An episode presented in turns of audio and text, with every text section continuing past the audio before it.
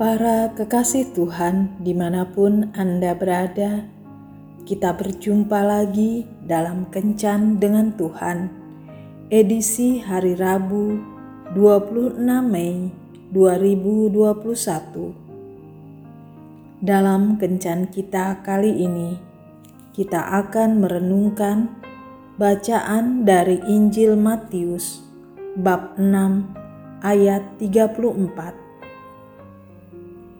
Sebab itu, janganlah kamu khawatir akan hari besok, karena hari besok mempunyai kesusahannya sendiri. Kesusahan sehari cukuplah untuk sehari. Bapak, ibu, dan saudara-saudara terkasih, Sir William Osler, seorang yang dikenal berotak cemerlang, mengatakan bahwa sebenarnya otaknya berkualitas sedang. Ia bisa mencapai yang terbaik di dalam hidupnya karena ia telah belajar menerapkan hidup dalam jangka waktu terbatas. Artinya, kita harus menutup rapat-rapat pintu belakang dan pintu depan Salah satu hal yang sering menyiksa manusia sehingga tidak bisa menikmati kehidupan ini adalah kebiasaan membiarkan kesedihan serta kekecewaan masa lalu atau pintu belakang dan khawatir memikirkan hari esok atau pintu depan. Osler menegaskan bahwa cara terbaik untuk menyiapkan hari esok adalah melaksanakan apa yang semestinya kita kerjakan hari ini sebaik-baiknya, tanpa disertai kekhawatiran akan hari esok. Kepada mahasiswa yang diajarinya, ia mengatakan bahwa mereka harus selalu memulai hari mereka seperti doa yang diajarkan Yesus. Berikanlah kami pada hari ini makanan kami yang secukupnya.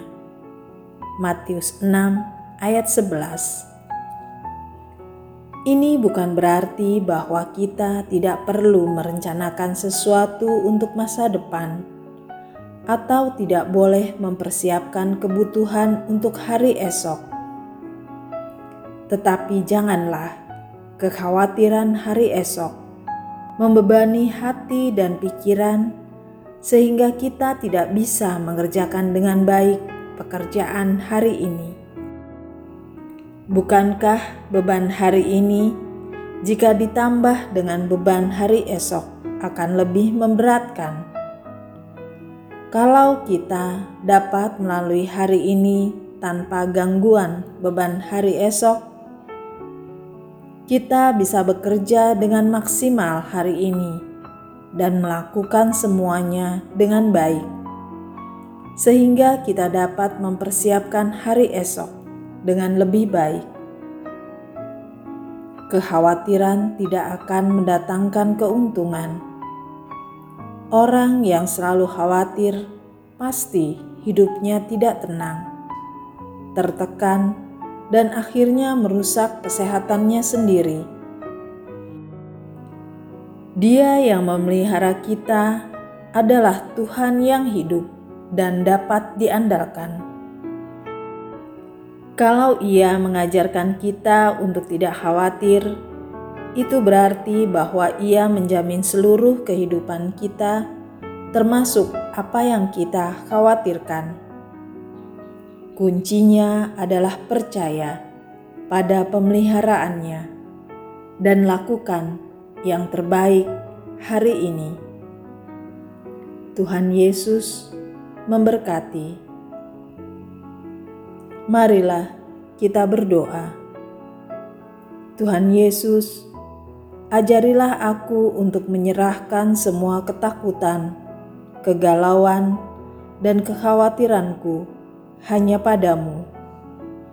Gantilah semua pikiran negatif yang sering membuat aku khawatir dengan pikiran positif yang mendatangkan pengharapan bahwa bersama dengan Engkau semua akan berjalan dengan baik.